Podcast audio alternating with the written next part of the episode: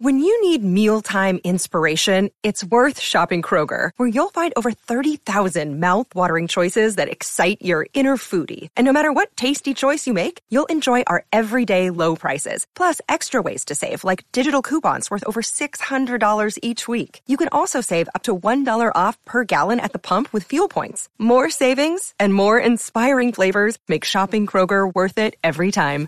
Kroger, fresh for everyone. Fuel restrictions apply. Hey guys, welcome back to the Cowboy Stories. Today's episode is sponsored by Brazen Color Country. They sell livestock handling equipment and they're located in Kanab, Utah. You can check them out on Facebook or you can also go to the Brazen website, which is brazen, B R A Z Z E N dot com to see what they have to offer. Our other sponsor for this episode is Escalante Yurts. If you were ever in the southern Utah area and you were looking for a great place to stay, I would highly recommend checking them out. You can look them up on Facebook, Instagram, or their website is escalanteyurts.com. If you or somebody that you know is interested in sponsoring this podcast, please feel free to send me an email to cowboystoriespodcast at gmail.com. I really appreciate all of the sponsors that I've had so far. It really helps keep this podcast going and um, helps us to be able to reach out to more people. So I really appreciate it. And I appreciate Brazen Color Country and Escalante Yurts for sponsoring this podcast. For today's episode, I had the opportunity to sit down and visit with Stanton Gleave and his wife Charlotte. They're from Kingston, Utah. And something that I thought was funny that he said was that he must have the same blood as a border collie dog because all he wanted to do his whole life was chase around cows and sheep. And I I enjoyed this episode and I've had a few people recommend him to me, so I'm glad we were finally able to make it happen. But with that being said, let's dive right in.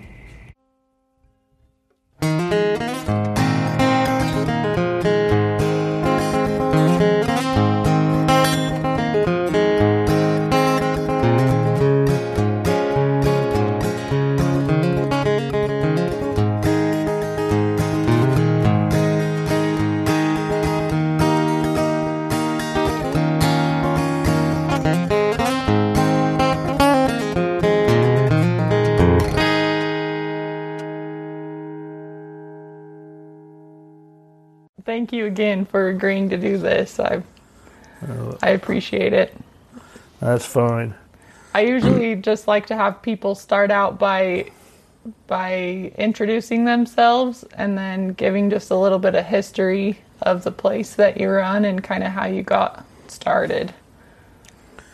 All right. Well, I'm Stanton Gleave, Stanton Jack Gleave. At full name. Uh, uh, like I was telling you there before, I was raised there with my grandpa and grandma in the early years on this kind of the central place, the old home place.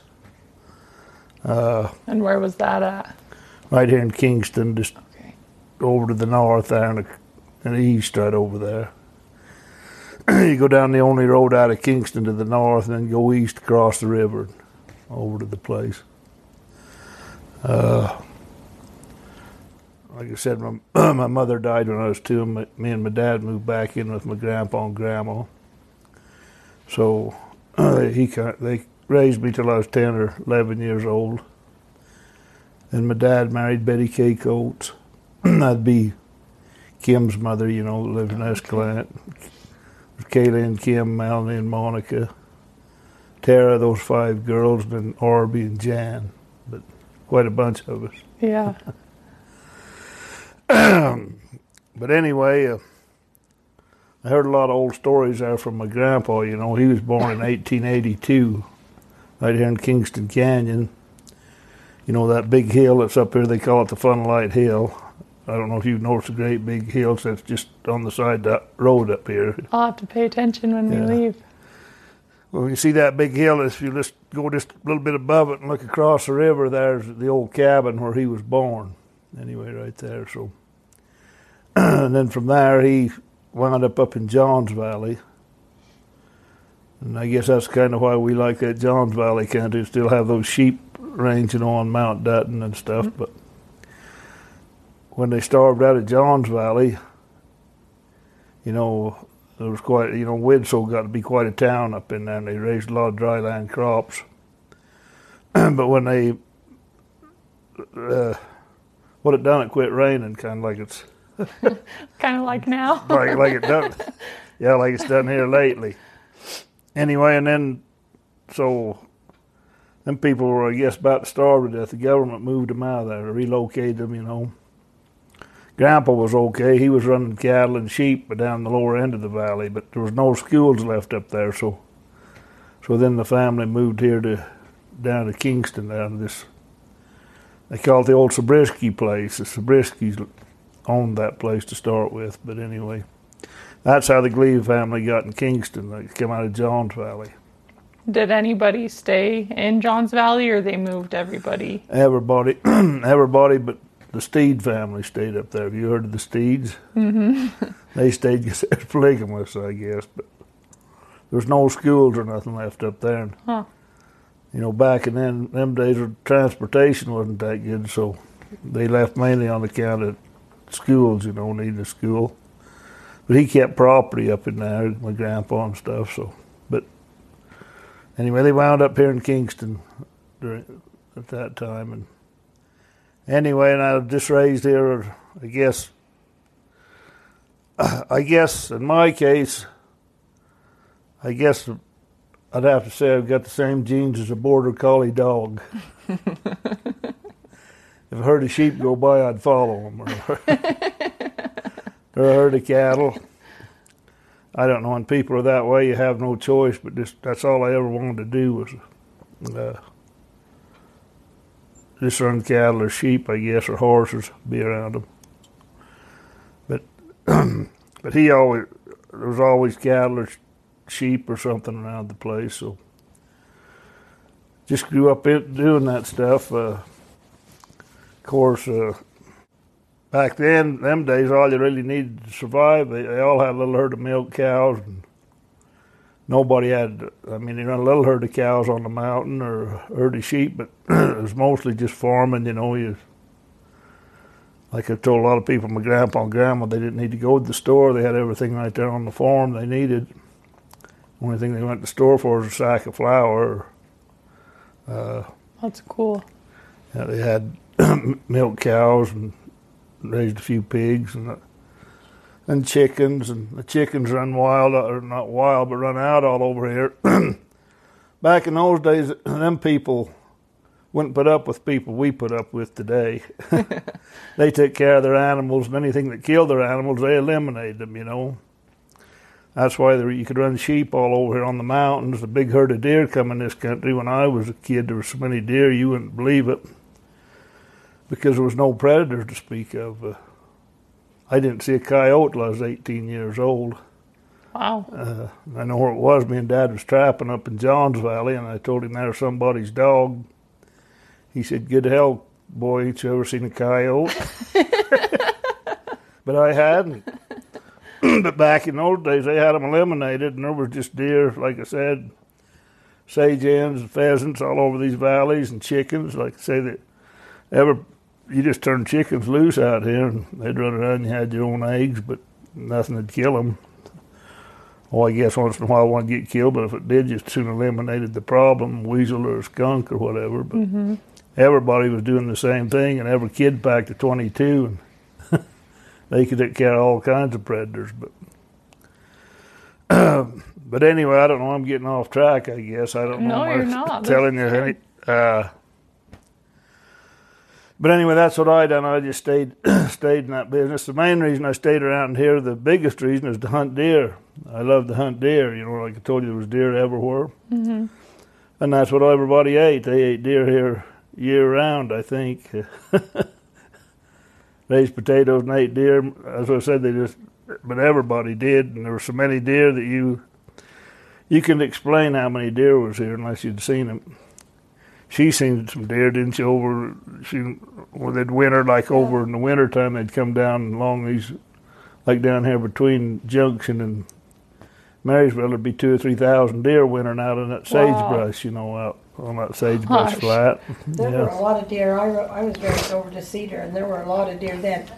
Big, big deer. No. Horns like you don't you don't even see, don't even come close to seeing them today, do you? No, no.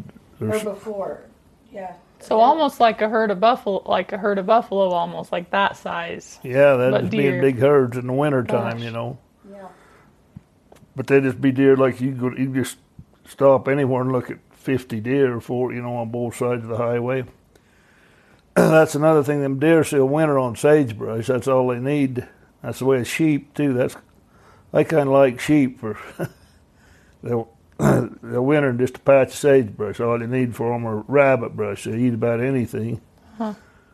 Cows are a little harder to keep them alive in the winter, but but those deer, that's what this country, they just thrive in it if you they keep the predators out of them. They like to say, oh, drough's done this to them or something else, done something else. Well, good hell, they've been eaten by cougars and coyotes. That's where they went. Yeah. But anyway, that's, uh, I, uh, I like to hunt deer and I stayed around, but I worked for two or three outfits around. I worked for a seismograph crew around here, and I worked for an oil rig. In fact, I worked on an oil rig over in Escalante. oh, really? Yeah, flew down on that uh, Smoky Mountain. It wasn't Smoky Mountain over just the side of it. Took a wild plane ride or two there, and haven't cared to fly since then. Me and old Ross Woolsey, do you know Ross? I I've know. heard of him. Uh-uh. I guess he'd been gone before your day, but we was in the back seat of the plane. uh, what they done, they built the rig right out on a point, and they built an airstrip to it, and went over bumps like this. You went down, the plane would bob along, and then to stay down, go to the rig, Uh huh. take it off, it'd come bouncing out, and fly. but the pilot that flew us in, that there was a brand new plane they had, six passenger plane. But he left on vacation. The old guy that owned the outfit come to take us down there, and we was the first crew to go with him. and me and old Ross got in the back seat. He didn't want to haul. Well, we had some water, two uh, five gallon things of water we put in the back. He said that was too heavy. The old man wasn't going to haul that. And said, heck, we got to have water. So, but anyway, we got in the plane. Now there's the pilot and the five, you know, six of us in the water. And we take off and we go up and start circling, and we're flying around. And old Ross looking up at the pilot about this direction. He finally turns to the old driller. He was at the side of him and said, "I can't get the back of the plane to come up." Oh no. He says, "Every plane I ever flew, it's right here, and this ain't got it. It's a new plane."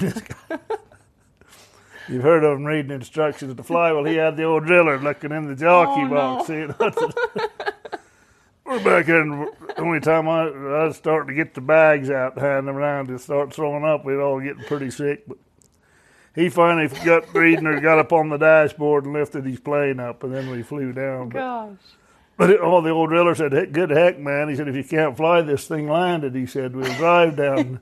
he said, "We can't land it with the tail down." He said, "We got to, Oh my god. we got to figure that out." So that went on for like thirty minutes. Seemed like two hours or three, but oh, anyway. So that's an Escalante story that happened to me there. But that rig went right out, and uh, why they'd go right out on a point when there's thousands of feet off on both sides. That's where it was, right out on there. You can see Page, Arizona, wasn't too far away. Oh, okay. Anyway, and uh, uh, to get, drive to, it, you'd have to go over by Henrieville and, you know, come out from there and come back out. Oh, okay. Not Henrieville, Cannonville. Go down by Cannonville and come come back out around to it. But Huh.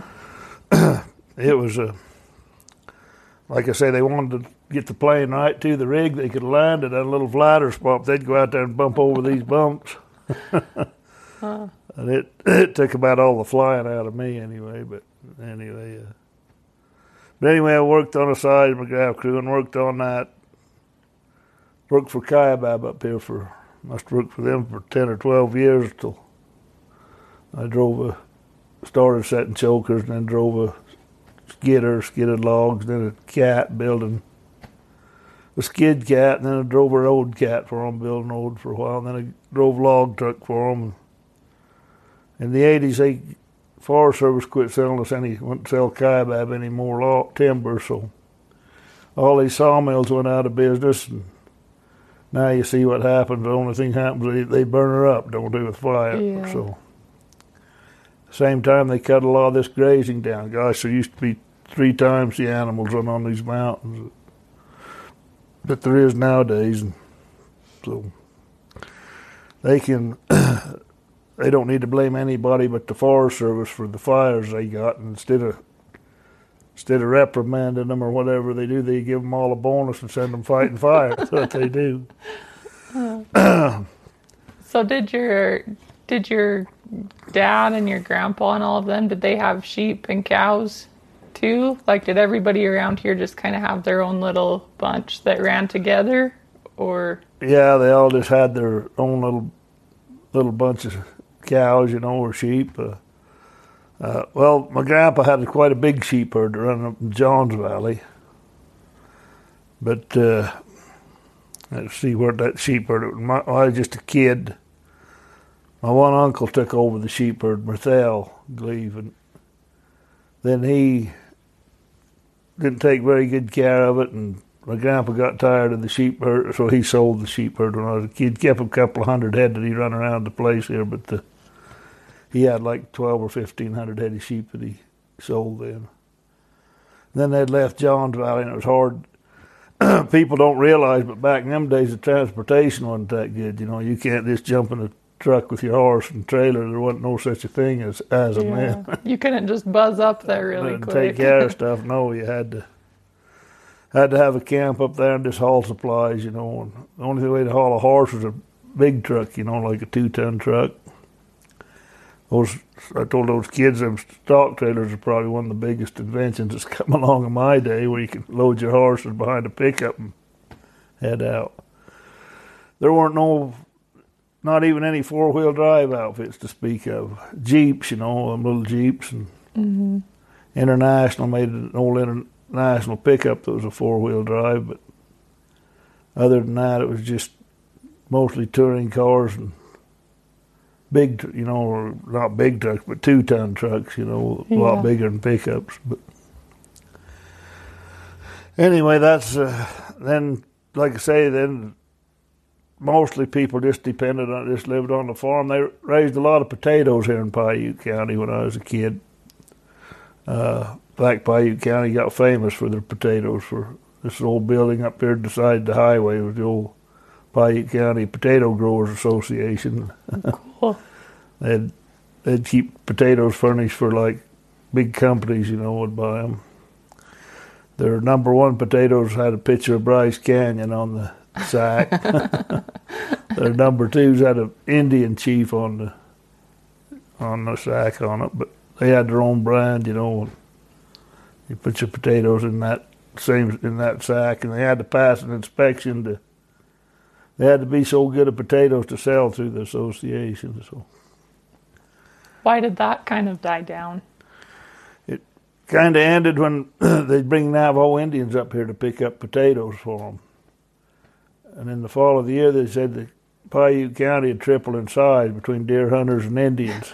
but they'd come up here by the hundreds, those Indians camped all over here and pick up potatoes. And I don't know if you noticed, maybe there ain't many around a lot of old potato pits if you get to look, and they'd Yeah. fill them clear full of potatoes. All by hand, picking them up and lifting them on Wow. trucks. But then it got here's some more government, and the Indians had to have a house to live in. They come said they couldn't come up, they come out of a hole gone off the reservation, but when they come up here, they had to furnish them a house with running water and all that, and so that then they tried to go to these harvesters, but this country's way too rocky. You get more rocks in the sack than there was potatoes, you know, trying to with these harvesters. So that pretty well ended the potato growing Huh. big. You know, there's still a few guys that raised a few potatoes, but this is the right elevation here to raise good potatoes. you know. But uh, anyway, that's what the big thing was, and and they all run a little bunch of cows here, or something like that, you know. And so Yeah. uh, I guess But growing up, you were more interested in the sheep or the cows and not the potatoes as much. Yeah, prob- yeah, yeah. Potatoes, a lot of work, a lot of lifting on those things. Yeah, but uh, I guess I went up when I was, let's see, I'd have been about, just got out of high school. And I decided, I don't know why I got a, Herb Gleave raised those polled Hereford cattle up there. Phil Allen and them still raised them, now they've sold, but that's where them come from. Oh, really? Yeah. Uh, it was, it was Herb started, you know. and uh, I decided, told Dad, we ought to go get some of them. There'd be some good cattle. And he said, well, he, he wasn't going to, but if I wanted to go get some, if I could borrow the money, go get them. And I went over to old, two or three banks turned me down. I went over to old, old K. Nielsen on that bank in Iron County there in Parowan. Told him I wanted to buy 20 of them polled Hereford cows from her. He says, what do you got for security? And I told him, well, the only thing I got's one horse, one Palomino horse. he thought over quite a while and got laughing. He said, that's that's the first time I ever loaned that much money on a Palomino horse, he said. So. anyway, borrowed the money and bought them cows. And I guess that that got me started, and I just kept adding a few cows here and there. And How old were you when you did that? oh, probably out of high school, probably 18, 19, Cool. right there. So, uh, run them on the place here, and then bought I don't know bought that reservoir, some ground down here on the top of the reservoir, and run there, and then bought a cattle range out on the mountain, and I don't know, just a little bit here and there, and just keep adding. I don't know. Uh, told somebody the first hundred heads the hard ones to get after you, after you get that many, you can kind of increase pretty fast if you want. But anyway, that's what I done. Just worked around different jobs. And, uh, Was your main goal with those jobs like to work to get enough money for more cows, or what was the? that's about the way it ended up. if I had any extra money, it went there. Uh, there ain't much money in cows until they're. If you ever get a herd paid for, they're not bad. But when you're paying for a herd of cows, it takes about the time you make your payment to the bank. That's pretty well does it. I mean, you just run those cows for nothing. To, Yeah. unless it's been that way. Oh, you'll hit it a year or two that's pretty good, but you'll hit some that's awful bad too. so I don't know. I borrowed quite a lot of money from the government, bought cows, and I. I Dad told me I couldn't borrow money; he'd give up from people. But I, I don't know whether I just stayed bullheaded or what. But I'd just keep talking till they'd loan me some money. I borrowed, got a lot of money from the government. Old Burns Black, you, you know Burns? Mm-mm. Uh, I quite like Burns. He's out of Antimony, but he come along one day and he told me how to stay in the cattle business. he said that he said when you sell those calves in the fall, he said pay everybody but the government. He said he said they can wait for their money. He said they'll send you letters and threaten you and tell you what all they're going to do to you. And he said they won't do nothing. Old Burns said, I'm living proof. He said, me and three other guys, he named them. I know one was old Dean Crab and two or three other guys in only. But anyway, he said they all went and got him alone, got married, got him alone from the government, and all started up there in only going to farm and raise cattle. And he said, them guys, when they'd sell their calves, run pay the government. And he said, I'm the only one that didn't. I done it the other way. The moral of the story said, I'm still here ranching, and they're all gone. So. I don't know today, though. Maybe the government's rougher, but I doubt it. Dad said they won't kill their slaves, and I think that's the truth. He they got some idiot out raising beef for them. They ain't gonna, they ain't gonna oh. run you off. That makes sense. But there was lots of times I couldn't make payments to them. I, they they'll, they'll figure out some way to keep you going another year or two. The government will. Or, uh, I don't know. Uh, I think when I finally started getting ahead, maybe if I've got ahead, maybe I ain't got ahead, but at least I've got my bills paid. Uh, my old uncle Marthel Gleave, he come along one day and he said, said, you know, you fellas work hard enough, but he said, if you want to get ahead, he said, start taking Sundays off and go to church and pay a little tithing. He said, you'll find out you'll, you'll, it'll be a lot easier. And at the time, I never did. I just treated Sunday like any other day, and but I thought, gosh, it wouldn't be certainly wouldn't hurt to take a day off. I started doing that, and anyway, uh, all of a sudden, I could pay my bills, and uh, here it ain't rained for what two years, and it finally dawned on me that COVID deal come out, and we got to quit going to church. You know, we well they didn't want you to church, so we and Yeah. that gives you an excuse. To we started treating Sunday like any other day, and I finally dawned on me what what I think the trouble was. I uh, I got on the high council, and had to give talks around to, to the wards, you know, and I give two or three talks on keeping the Sabbath day holy, and how if you didn't want to pray for rain, you done that. and anyway, I told these boys here, I said, here about two months ago, I says, we're going to get back to quitting working on that day. Well, you, if we went about two or three more months without any rain, we were done, weren't we? I mean, we are in our situation. We, I think everybody was feeling that. uh, we were starting to look at selling a lot of, well, selling all of our livestock here. But it, We did so. yeah, but We called a lot of called cows. We sold quite a few, yeah. But uh, anyway, anyway, we're tickled to see this moisture. Yeah, we went. I went and helped my brothers moved some cows on the mountain the other day, and every pond we rode past was full.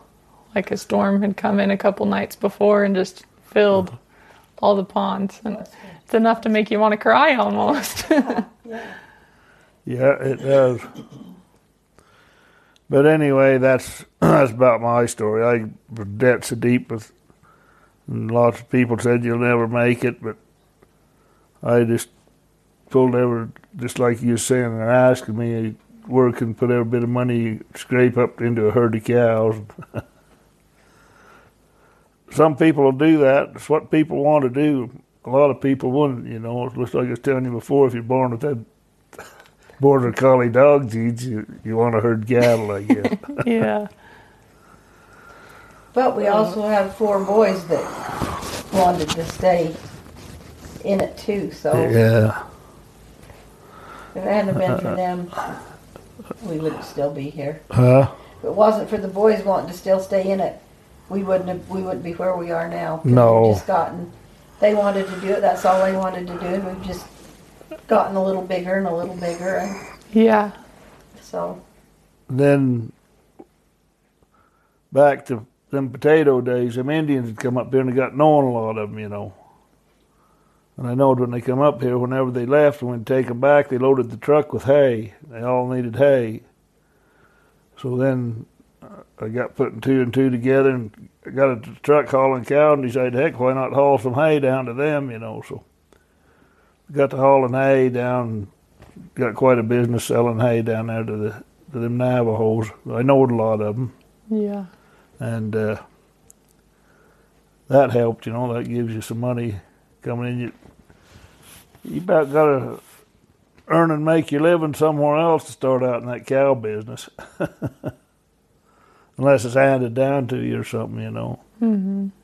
was anything handed handed down to you as far as like any of your grandpas, or did you just start strictly with those twenty, those twenty head? yeah, we paid for everything you ever. I I think we pretty well just. I can't think of anything much handed down. Uh, our dad, when he died, left us that pla- his part of the place, you know, mm-hmm. just the old original place right there, to me and Jan and Arby. And Jan's wanted out. I think he went over to. Well, I know he went to Escalante and bought that, but I had to buy him out, and that's where he get money. And he, he's just like me. He turned around, and put his money right back in Back the in herd the of cows. cows. Yeah, but you did. You bought that place from your dad down there before he died. well, we was in the process of buying it, I guess, but he still had some interest in it. Whatever, that's that's. I guess he turned aside. Uh, That's something that I think is really cool these days is to visit with families who have started with nothing, but that's a goal that they had, and so they figured out every way possible that they could make it happen.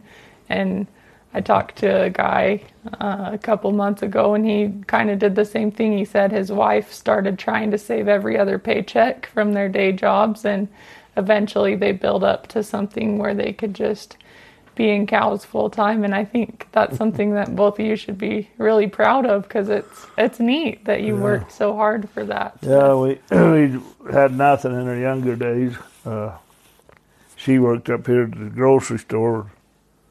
If she hadn't done, we'd probably starved. Pretty well took, took your paycheck and food, didn't you? Yeah.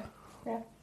But anyway, last while we paid our bills, and that's uh, and when you if you can pay your bills if, in the cattle business, if you can pay your bills, you're doing all right. That's all I can say. yeah, yeah. Yeah. What would you say the hardest part about being in the cattle business is? The government monkeying with them, you know. You shouldn't get me started on that line.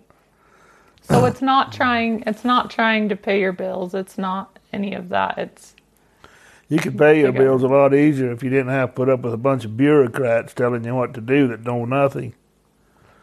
And the thing is, is you know, these ranges was here, and our ancestors run on them before there was ever a Forest Service, or you know, they only come along in 1936. For that, these ranges was bought and traded, you know, and that's what a lot of people don't understand. They think we go rent that from the government. Good heck, we own it. You know, we buy that from an individual, that range right, and that goes with the property. That's why you, you couldn't run enough livestock out here for nothing without without you get on that so-called public land, which it ain't. It's it's state land or federal land, whatever. The only public land in the state's the parks, you know, that the public own.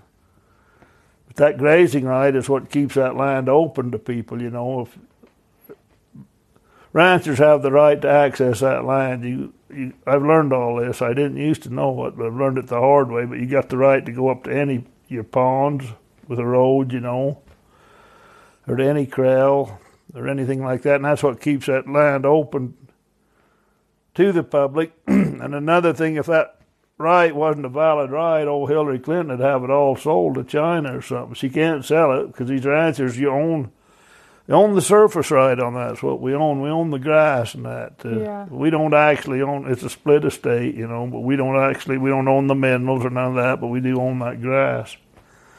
And the fish and game comes in and puts a herd of elk on it and just takes it like they got some right there, which they haven't got any right other than yeah. the only thing the fish and game ever had or that was just a, uh byproduct of ranching. You know, just like I said, ranchers when they totally took care of this country, the fish and game had one heck of a herd of deer. Just nothing to do with them. The ranchers created that herd of deer, but but now they're all educated. You know, they got figure they got coyotes that don't eat deer and only eat the poor ones, and they, I don't know, it makes you mad.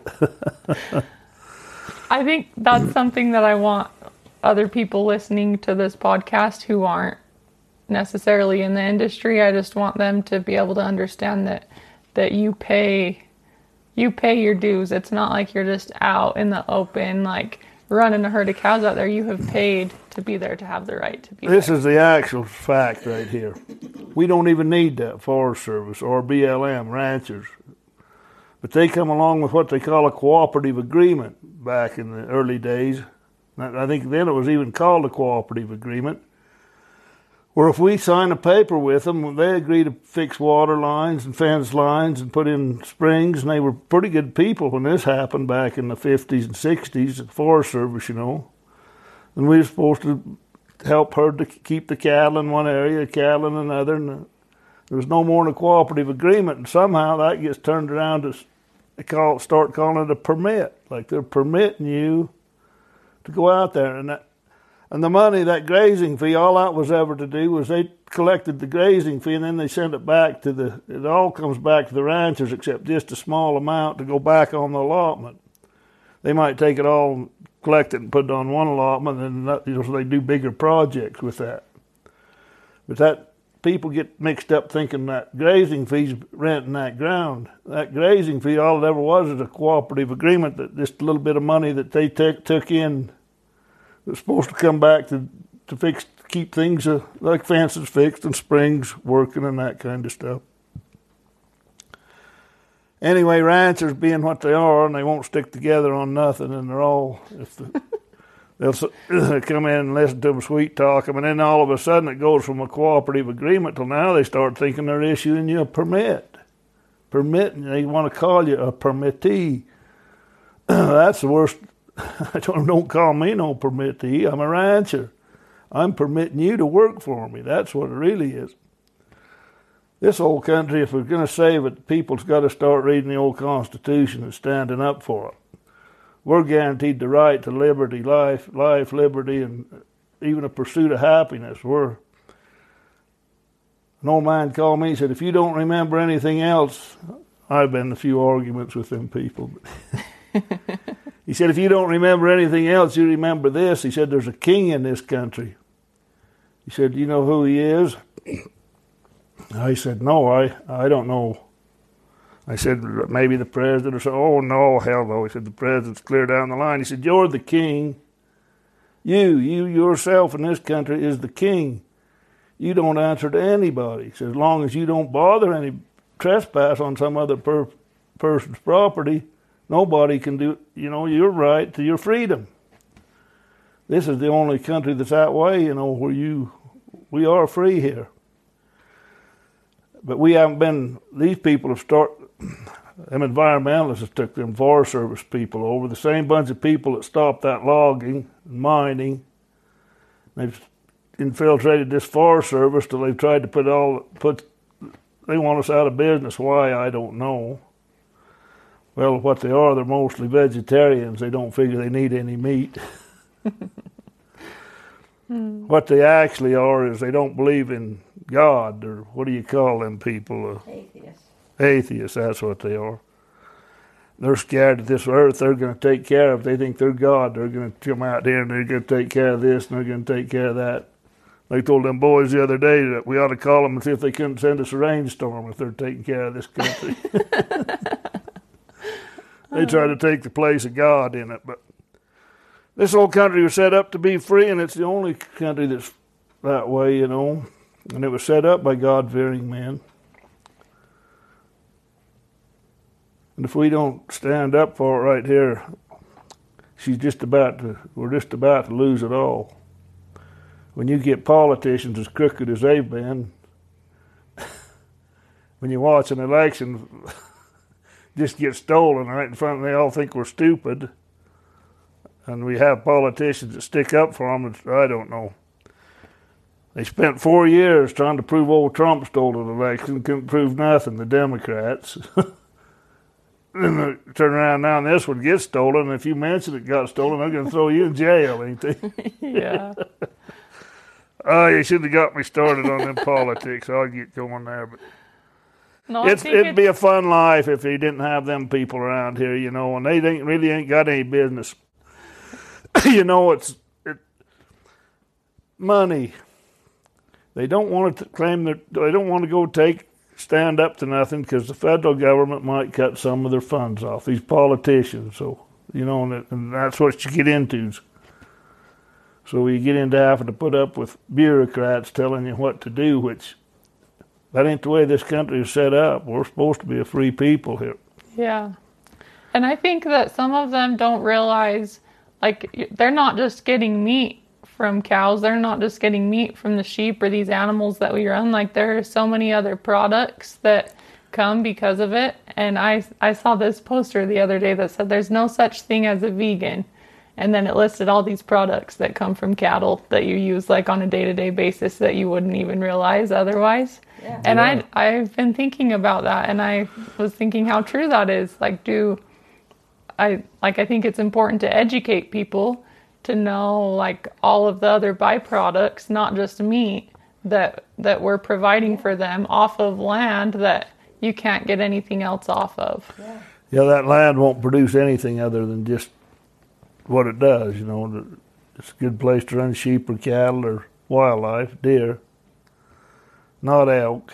Those elk just getting a big bunch and they're oh they know how to eat grass and knock down fences and water out all your mud your springs. You know.